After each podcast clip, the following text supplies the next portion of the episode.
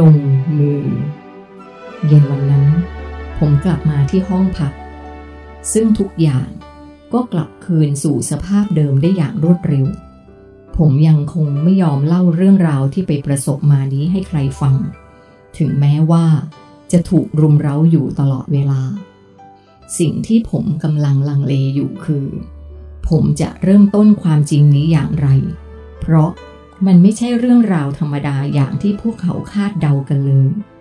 สิ่งที่ผมได้ไปเจอมานั้น พิสดารเกินกว่าที่จะมีใครบนโลกใบนี้ เชื่อว่ามันคือความจริง ผมต้องทำอย่างไรครับ ผมถามเข้าไปในความคิดอีกครั้ง เขียนมันออกมา เขียนมันตามความเป็นจริง เธอไปเห็นอะไรมาก็เขียนมันไปอย่างนั้น ถ้าเธอรู้สึกว่ามันพิสดาร ก็เขียนให้มันกลายเป็นนิยายเสียเลย เสียงในความคิดดังขึ้นมาเหมือนกำลังเกิดไอเดียดีๆ เขียนนิยายเนี่ยนะ ผมทวนคำพูด ใช่แล้วทำไมท่านถึงเลือกให้คนอย่างผมทำอย่างนั้นล่ะครับ ผมคิดว่า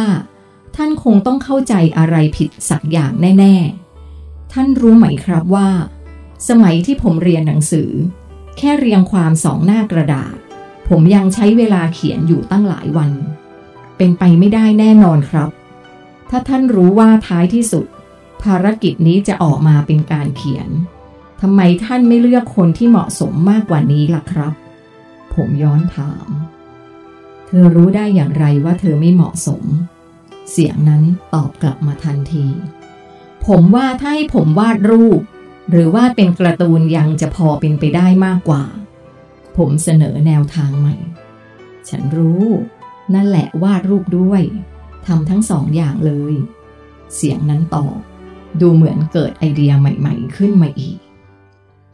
นี่ท่านพูดจริง ๆ หรือครับ ดูเหมือนท่านคิดไปเรื่อย ๆ เลยนะครับ ผมพูด จริงสิ เธอคิดว่าฉันจะพูดเล่นกับเธออย่างนั้นหรือ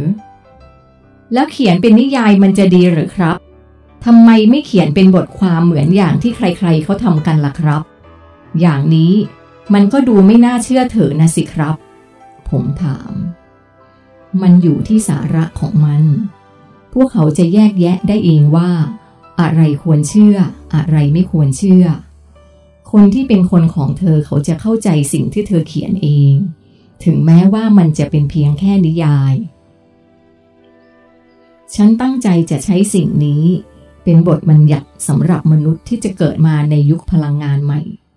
ให้พวกเขาได้นำไปเป็นแบบแผนสำหรับการสร้างอารยธรรมใหม่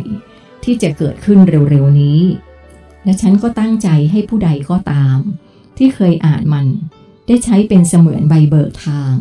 ในระหว่างที่มีการคัดเลือกบุคคล ที่จะก้าวไปเป็นพลเมืองยุคพลังงานใหม่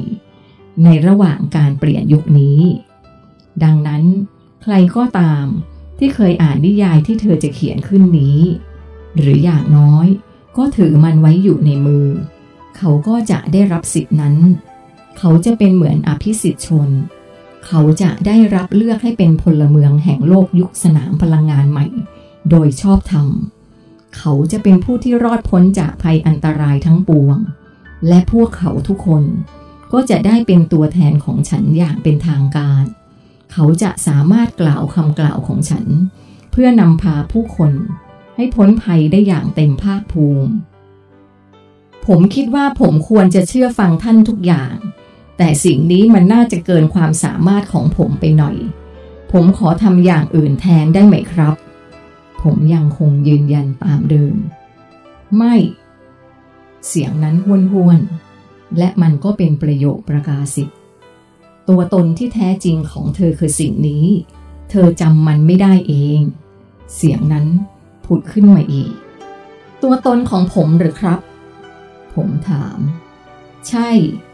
เธอไม่ต้องกังวลอะไรทั้งสิ้น ตราบใดที่เธอยังสื่อสารกับฉันได้อยู่ ผู้คนในอดีตที่เคยเขียนบันทึกที่มาจากฉัน เขาต่างรับฟังเสียงจากฉันทั้งสิ้น เสียงนั้นตอบ หมายความว่าอย่างไรครับ ผมถาม หมายความว่า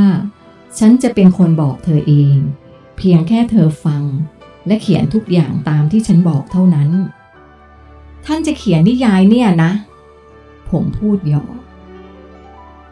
ไม่มีเสียงใด ๆ ตอบกลับมา เอาเป็นว่า ท่านจะบอกผมทุกคำเลยใช่ไหม ผมถามย้ำ ใช่ ลงมือเดี๋ยวนี้เลย ได้ครับ เริ่มตรงไหนดีครับ ผมตั้งคำถามในใจ เล่าตั้งแต่ต้น ก่อนที่เธอจะได้ไปที่นั่น เสียงนั้นแนะนำครับอารยามีนายา เด็กคนนั้น วันนั้นเป็นวันทำงานวันสุดท้ายก่อนจะถึงวันหยุดยาวต่อเนื่องกัน ในช่วงเทศกาลปีใหม่ บรรยากาศในออฟฟิศดูจะยุ่งเหยิงวุ่นวาย มีเสียงพูดคุยปรึกษากันเป็นกลุ่มๆ และเสียงพิมพ์แป้นคีย์บอร์ดหน้าคอมพิวเตอร์กันอย่างเคร่งเครียด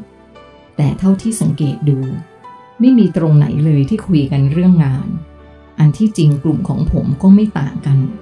ปีนี้เพื่อนของผมที่ชื่อโอ๊ตเป็นคนวางแผนการท่องเที่ยวในครั้งนี้ พวกเขาชวนผมไปด้วยทุกครั้ง แต่เพราะช่วงที่พวกเราไปนั้นเป็นช่วงพีคสุดของฤดูท่องเที่ยว คนจึงเยอะมาก ความสนุกความตื่นเต้นที่จะได้สัมผัสกับสถานที่แปลกๆ ใหม่ ๆ จึงกลับกลายเป็นความหงุดหงิดน่ารำคาญเสียมากกว่า ทั้งที่กินที่เที่ยว ไปที่ไหนก็มีแต่คนแออัดยัดเยียด ปีนี้ ผมจึงยังแบ่งรับแบ่งสู้ เรื่องที่จะไปเที่ยวกับเพื่อนๆ ในช่วงเทศกาลปีใหม่นี้